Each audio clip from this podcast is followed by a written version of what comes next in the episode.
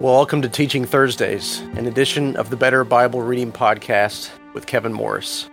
Well, as I mentioned several episodes ago, we are now back on track in theoretical practical theology with Peter Van Mastricht. If you're new to the show, especially if you're new to Teaching Thursdays, this is typically a twice a month thing that we do on the Better Bible Reading Podcast where you'll typically have sermon recordings or uh, kind of mini classes that we go through. And uh, a few months back, we decided, I should say, I decided, and you have decided to agree because you're you're watching and listening, to really take uh, a different approach to teaching Thursdays, and that is to choose a pretty significant volume and work all the way through it. Now, this is a systematic theology, so we're going to be going through all of the traditional topics that you would cover in kind of an A to Z theology.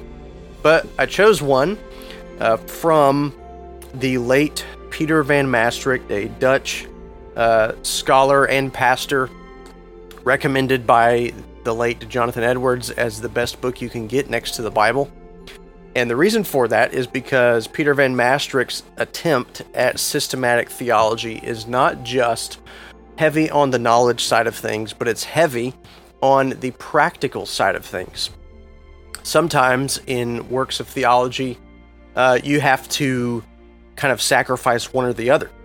And people who have spent the time to deal with Peter Van Mastricht's work will say that he doesn't sacrifice either. He, in fact, lifts up the endeavor of the knowledge of theology as well as the practical implications that it should have in our lives.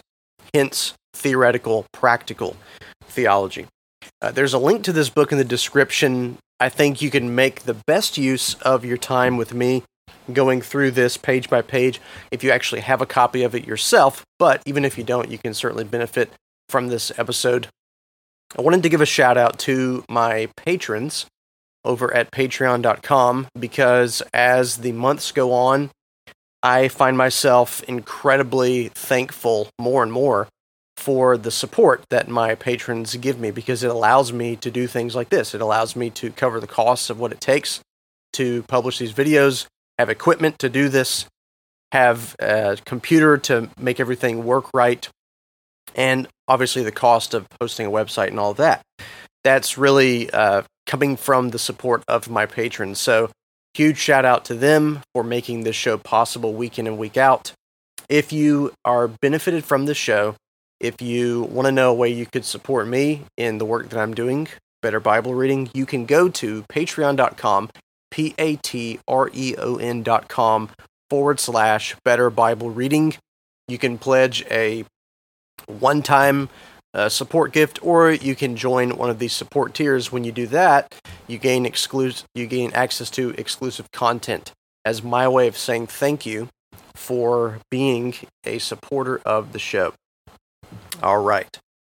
Well, it's been a while since we've done this. As you know, listening to the uh, normal episodes on the podcast, I took about a month off, and uh, our study and teaching Thursdays is already just twice a month. So it's really been uh, a little bit of a, a good stretch since we've been together on teaching Thursdays in theoretical practical theology. But if you have been following along, if you put a bookmark where we left off, you will know that we are on page number 86. And today we're going to be working all the way through page 98.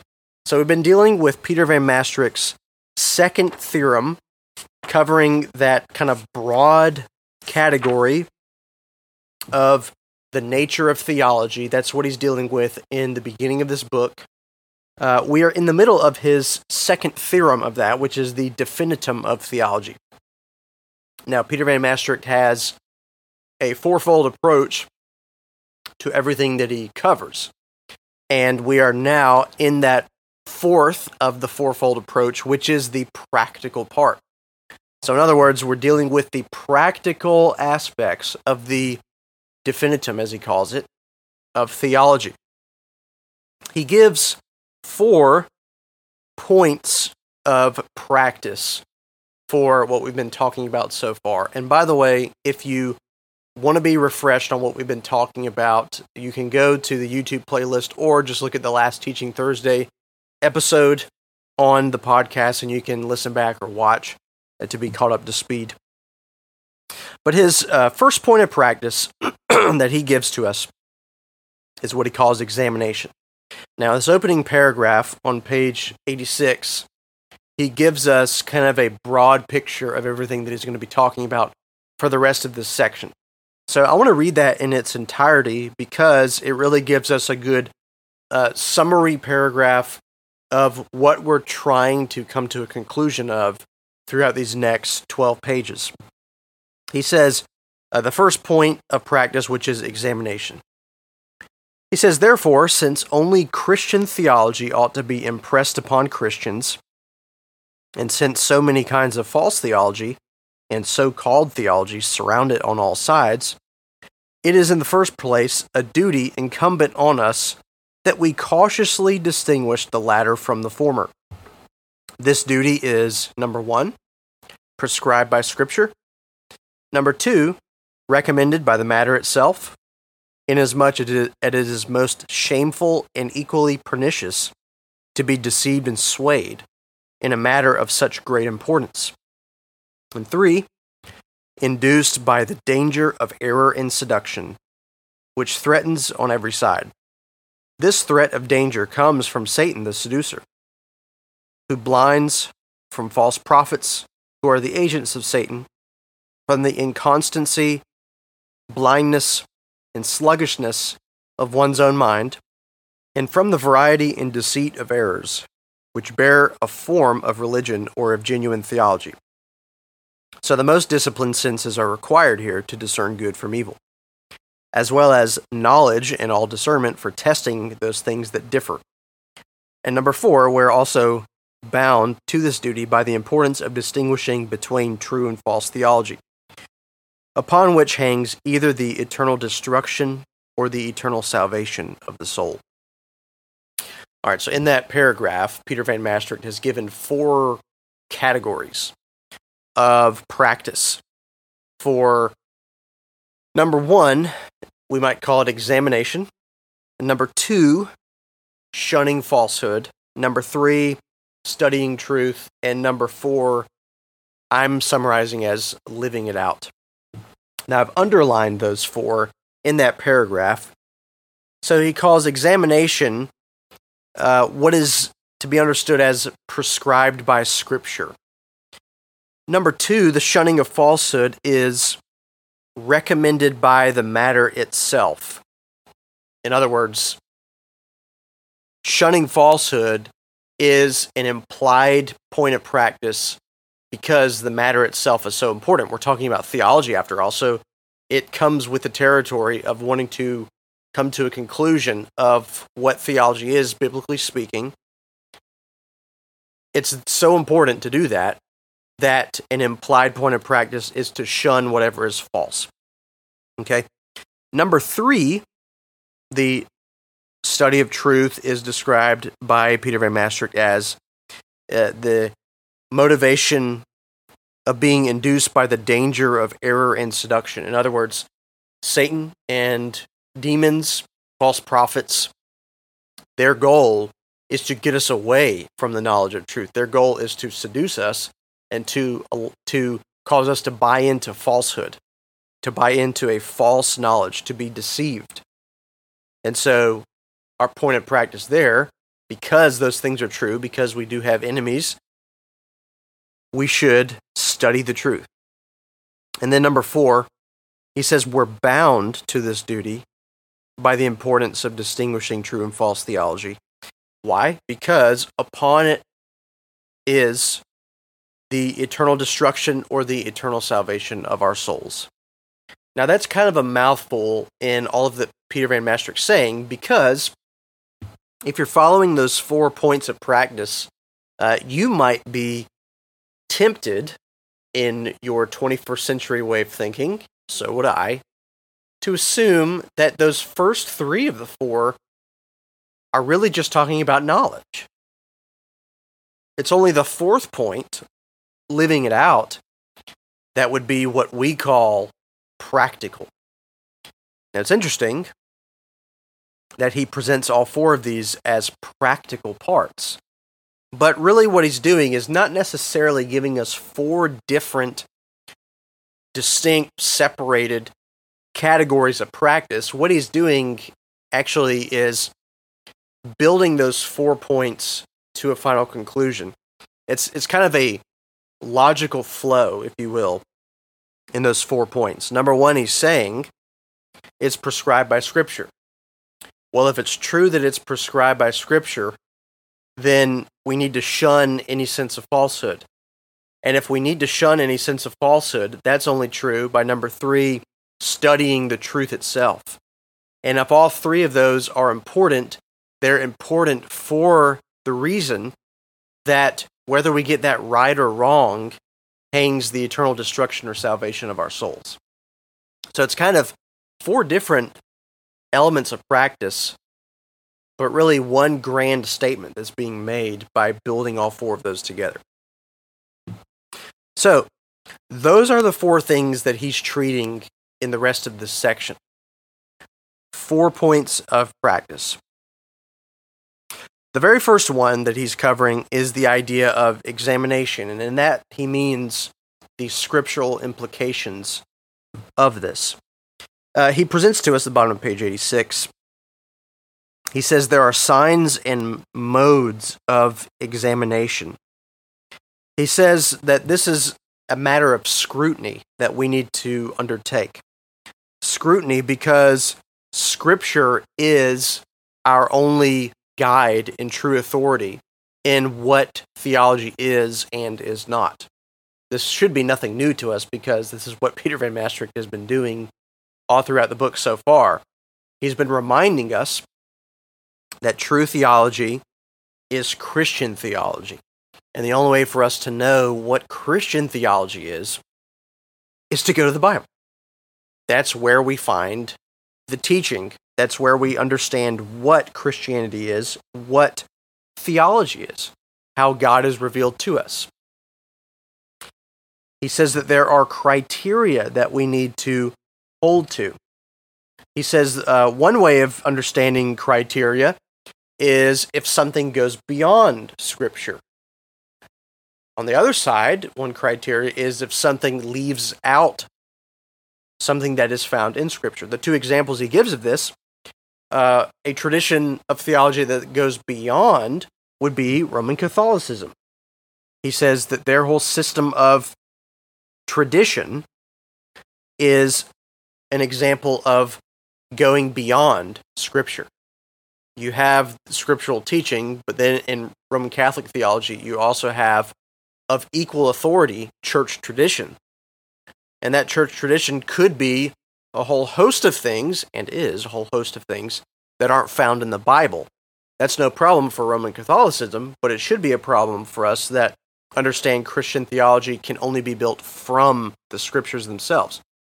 If we're insisting upon something that is not found in the Bible, then we're no different from Roman Catholicism. That's an example of not meeting the particular criteria as Peter Van Mastricht says. Then he says an example of Socinianism.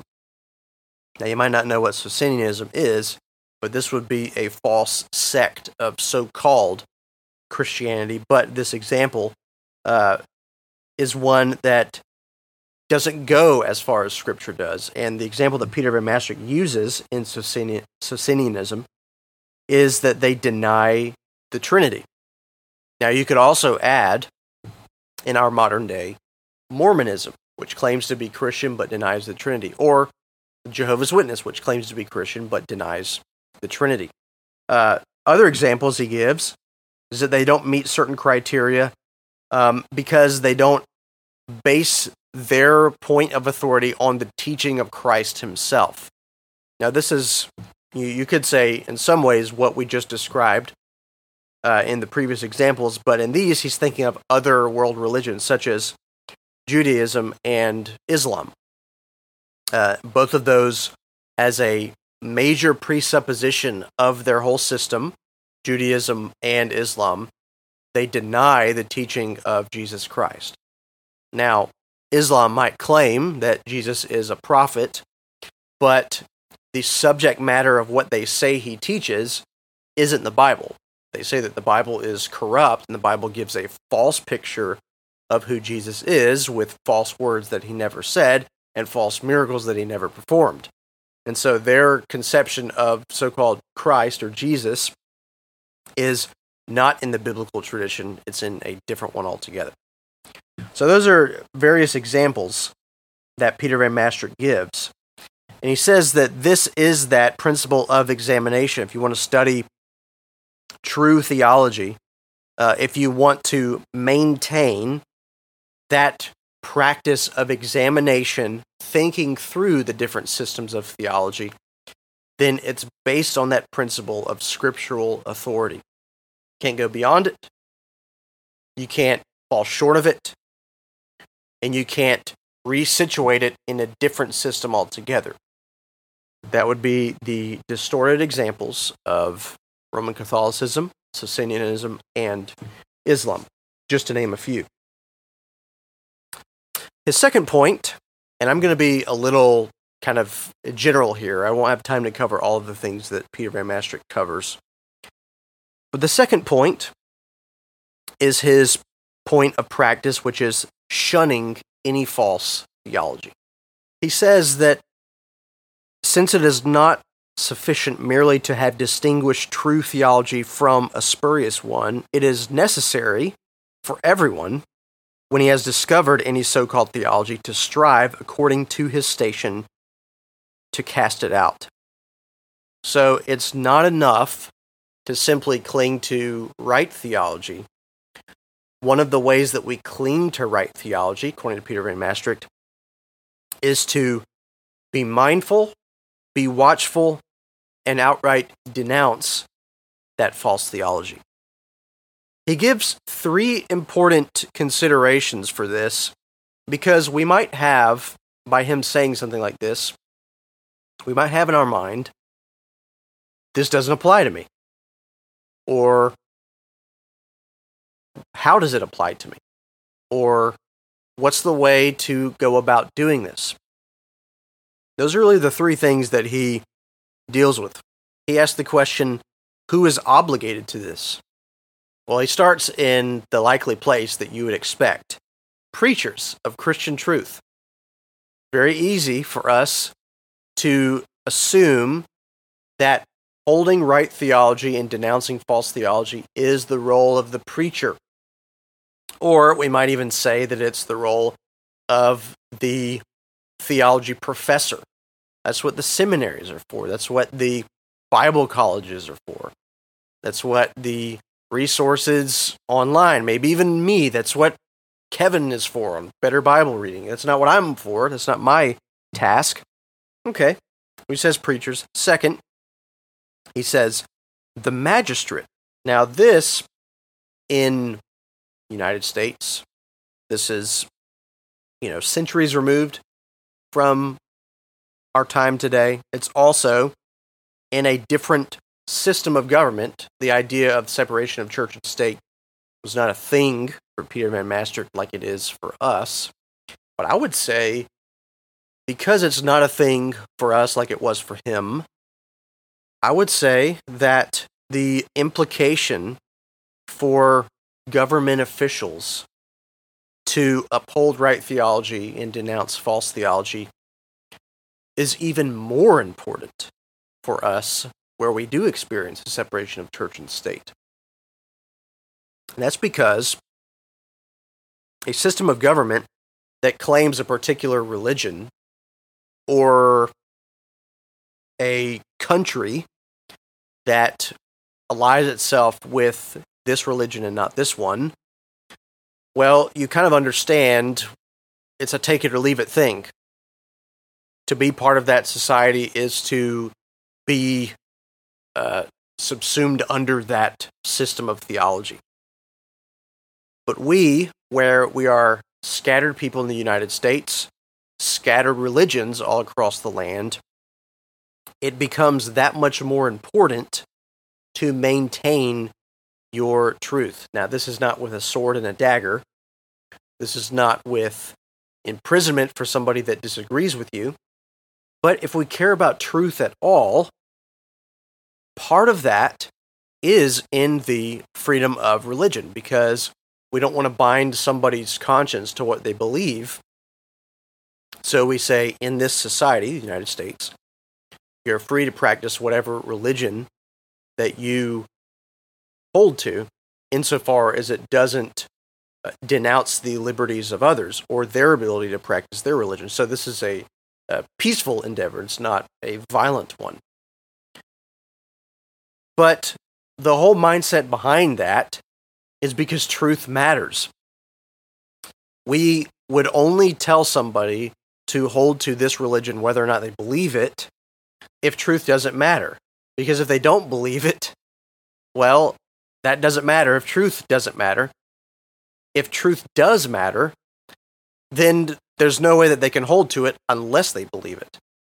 So, the magistrate, the government officials, the people in places of local, state, federal authority, it matters if they claim to be a Christian to make that loud and clear because you're showing that you're following a principle of truth, not subjectivism, not it doesn't matter what anybody believes. And this is where the art of making a defense of the faith, apologetics, uh, stating the case of what we believe about Christ and why it is far superior to other any other religion, any other system of theology. It matters that preachers do that. It also matters that government officials do that. And number three, whoever has professed Christian truth. So well, that means we're not off the hook. I can understand the preacher. I can even understand somebody that's in a place of authority in the public sphere. But now he says anyone who has professed Christian truth.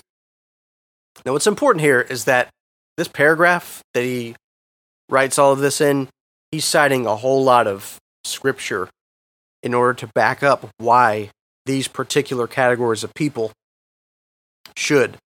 Now, in that consideration of any professing Christian, he cites Matthew 7:15, Romans 16:17, 2 Thessalonians 3:14, 2 Timothy 2:16 and 17, Titus 3:10 through 11, and 2 John verse 10.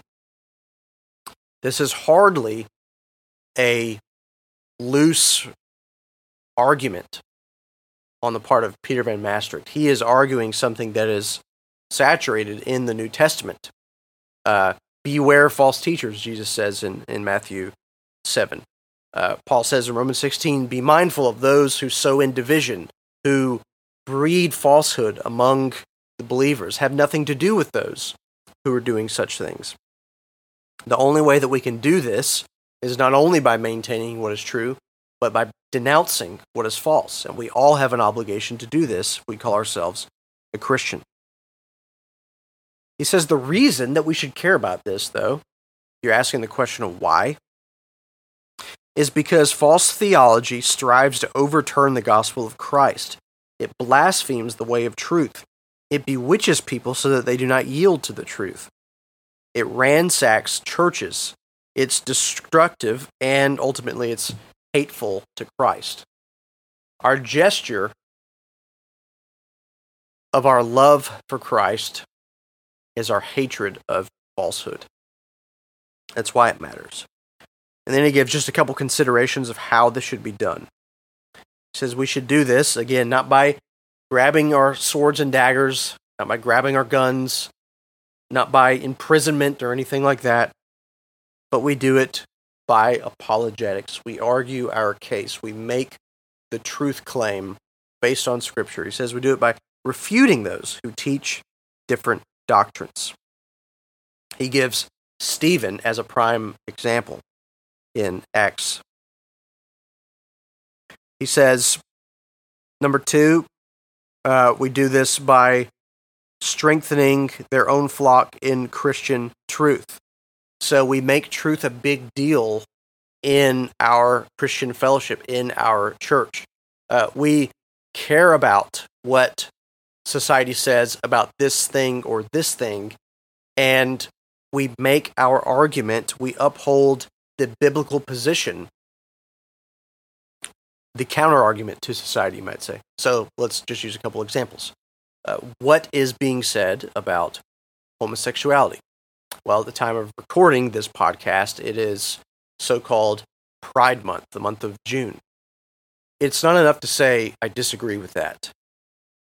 The way that we maintain what the Bible says is by exploring what the Bible says in our Christian uh, fellowships. So maybe the pastor does a sermon series, or maybe a Sunday school teacher does a series on what is biblical sexuality. What are the parameters of sexuality? What is God's design for marriage? Another example would be abortion. This is certainly a hot topic in our society today. It's not enough to say I disagree with abortion. What is the biblical case for the sanctity of human life? Make that a big deal in your church. Make that a big deal in your small group. Make that a big deal as you interact with other professing Christians at your church, one on one.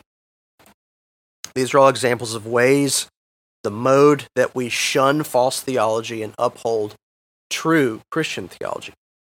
Okay?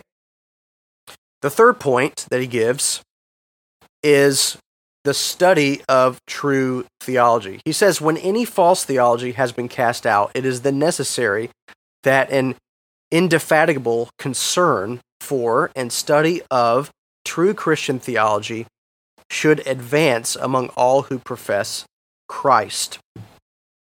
Now, note how closely this relates to point number two. And just remember back at the beginning how I said all four of these build on each other and kind of overlap and intermingle. He's saying if you've hacked away false theology, true theology needs to be reinforced and built up so that it can flourish in place of where that false theology was trying to work itself in. He says that this is true in the Christian experience. He says, even citing Roman, uh, 1 Corinthians 13, that even now our knowledge is only in part. Now, that doesn't mean that we're going to have an exhaustive knowledge by the time we leave this earth, but it does mean that because we know that we're limited, because we know that we don't know everything, that should actually be a motivation for us to study more, for us to grow in a deeper knowledge of the truth. The whole idea of Christian sanctification of being set apart from the world to grow more and more into the image of Christ implies maturity in knowledge. A great uh, passage that speaks of this is Ephesians 4, where Paul talks about the system that God has put in place for the church to grow as a collective organism together. God has appointed pastors, teachers, etc., to grow the body of Christ into full maturity, into a full knowledge of the Son of God, as, as Paul says, so that we're not tossed to and fro by every wind and wave of doctrine, by the cunning work of the evil one, by the dark world that surrounds us. The only way for us to survive the threats of the evil one, and the only way for us to truly live up to our Christian potential is to continue maturing. And he says here, that is where the study of true theology happens. In fact, I might even say at this point, that's one of the reasons why I think it's so important for us to do what we're doing together now, studying a systematic theology. Because it wouldn't be right for us to say, well, I'm matured enough, I know enough about the Bible, uh, I don't think I need to learn anything else. That would be terrible because something is going to fill itself in that void of complacency. And that something, if it's not true theology, is going to be false theology. Second uh, thing that he does here in this passage is he highlights a whole lot of different kind of obligations for us to follow. That's kind of what you see in the way that he upholds the endeavor to study true theology. He, on page 89 and following, he talks about the quality of true theology. He says it's not just a vain, bookish, there's that knowledge only idea. It's not just a vain, bookish, speculative knowledge. It's a true growth in holiness. Uh, it should be true for ministers, for magistrates, for all Christians. There's that same kind of threefold audience. Uh, the pastors need to do it, uh, government officials, public officials need to do it, and anybody who calls themselves a Christian. So we can't we can't run uh, away from this call if we call ourselves a Christian. He says the motivation for this is that true theology is excellent, it's delightful, it's useful, it's necessary, because ignorance is an evil thing. Those are the five reasons he gives for motivations. And then he gives examples of how to do this. He says the means of obtaining theology, this is on page 92. There are several different ones. First, he says that he says, "Let us seek it from its author." First and foremost, it must be recognized that theology's supreme author and first source is God Himself. So it has to do with our relationship with God Himself. Studying theology is not our own personal individual endeavor to find out facts about God. According to Peter Van Mastricht, we have to go to God in order to learn theology. We have to go to God in order to find out about Him. We go to the source, and that source is God. So it is a relational endeavor. This really corrects us from the idea of just dry, lifeless book reading or dry, lifeless Bible reading. Married to the idea of biblical knowledge, growing in our knowledge of Scripture, married to that is that relational element of communion with God Himself. This is why things like prayer, this is why things like meditating on the Word, trying to memorize it, thinking about how it impacts our lives.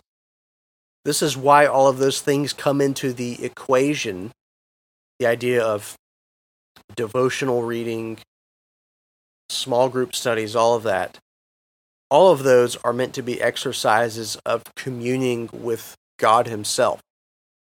Because you can't come to a right knowledge of theology without this in place. This is the highest and most foundational principle that there is to studying true theology that the means of obtaining this true theology is going to its author, going to its source, and that is God Himself.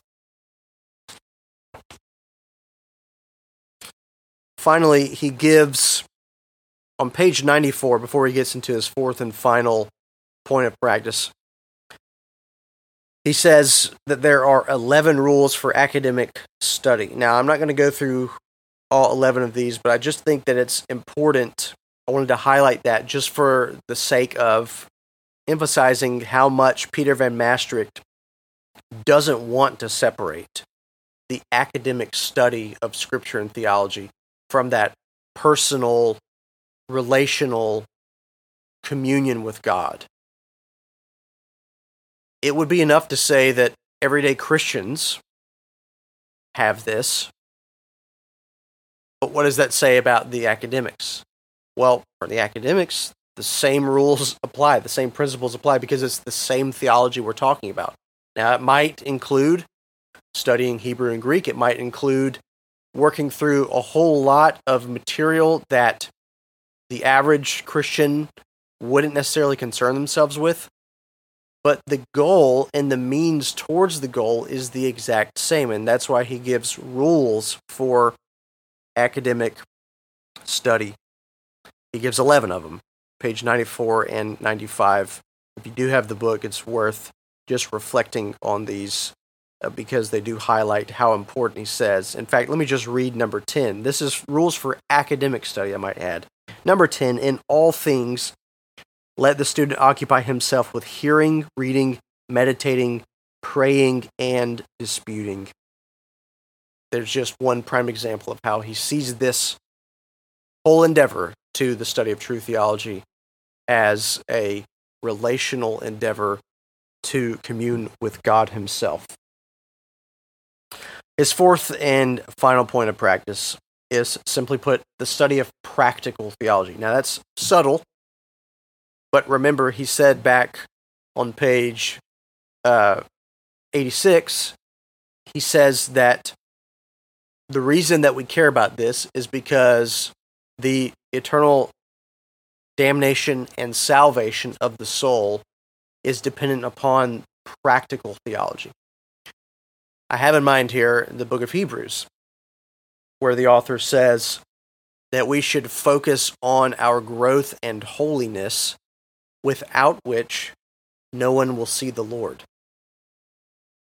Growth in holiness is not optional for Christians. So, practical theology is not optional. We put into practice the knowledge that we gain, it penetrates our hearts, and we live in light of it. We progress in true holiness day in and day out. Our demeanor is one of holiness. Our interaction with theology is practical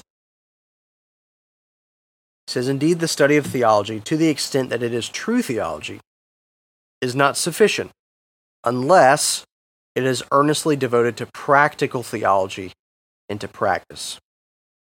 For this reason, our theorem does not urge a merely Christian theology, but rather a specifically theoretical, practical theology. Does that ring any bells? This is notice that what he's what he's been doing is he's doing a callback he's been doing this through the book, calling back to why theoretical practical theology is the only sufficient way of doing it.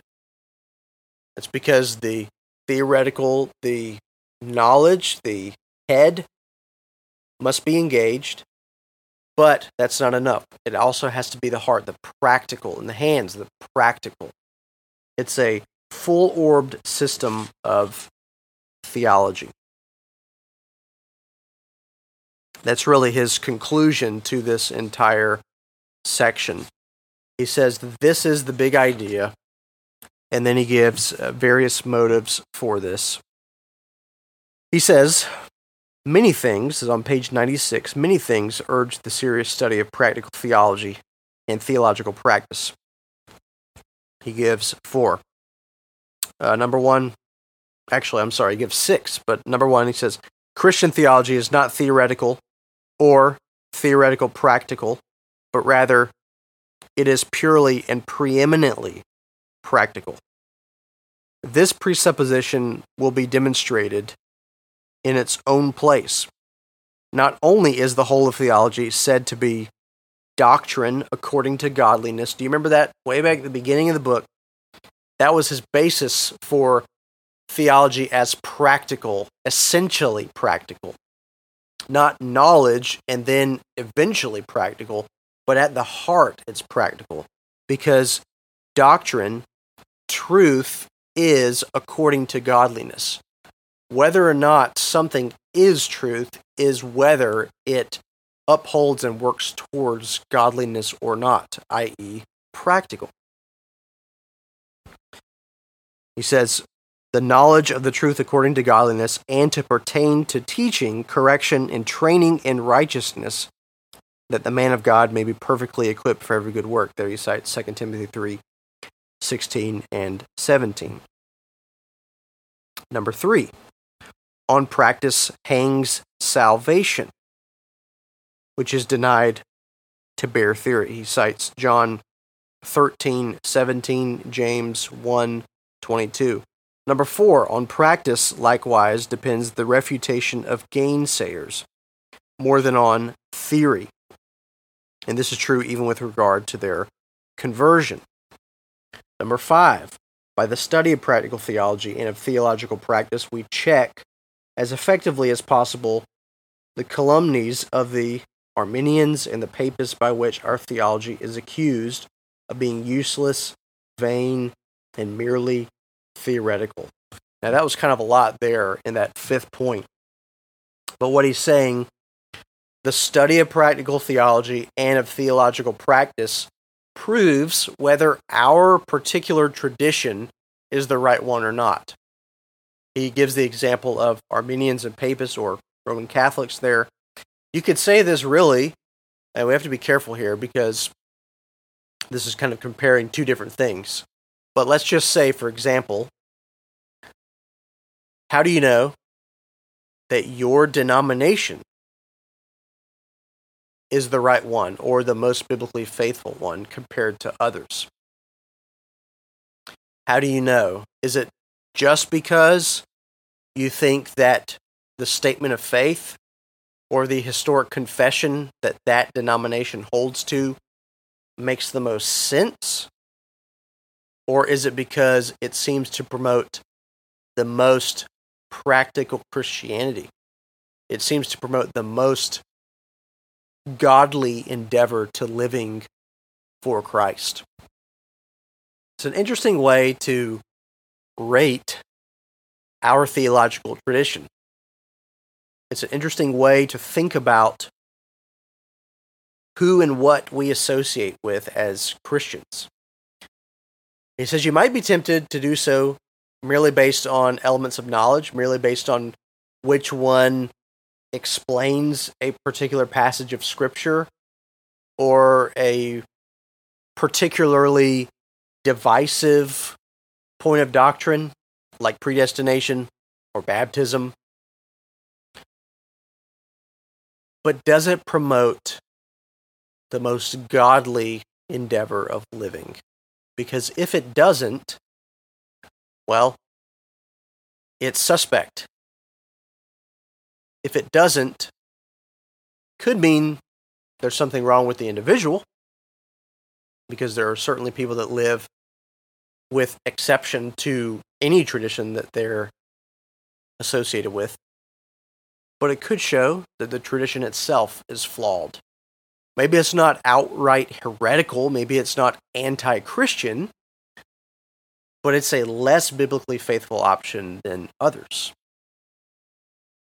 Now, of course, something is not going to promote true godly living and be doctrinally incorrect because the two always go together. But because the two always go together, we should assess the truthfulness of what tradition we belong to based on the practical outcome, not only the knowledge. And then number six, and the final motive for this is that reminder that Satan and his followers resist matters of practice with a no less vigorous attack than matters of theory. In fact, day by day, he hatches all kinds of new and novel plans to shut off practical study and the practice of study. Now, that's interesting.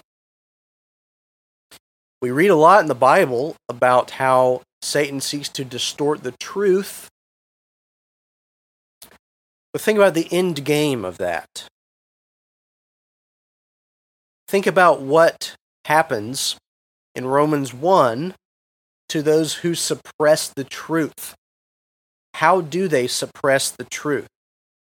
According to Paul, they suppress the truth in unrighteousness.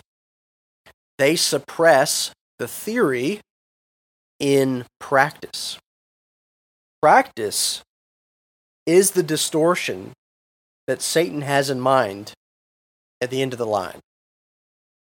He wants you to believe falsely in order that you might practice falsely.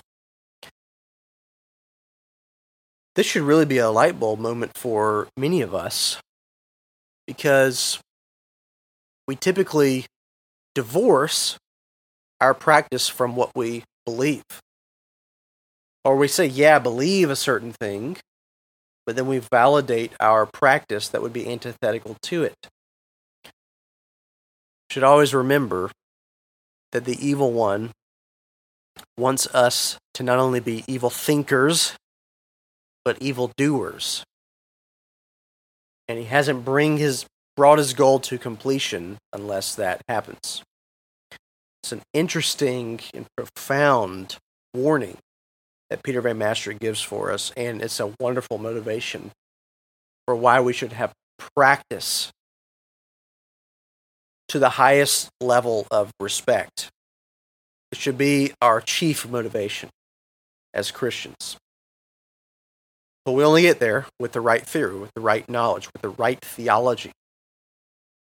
And so this has been hopefully a really helpful session today in our time with Peter Van Mastricht in theoretical practical theology. And again, he seems to almost be giving a sales pitch for theoretical practical theology.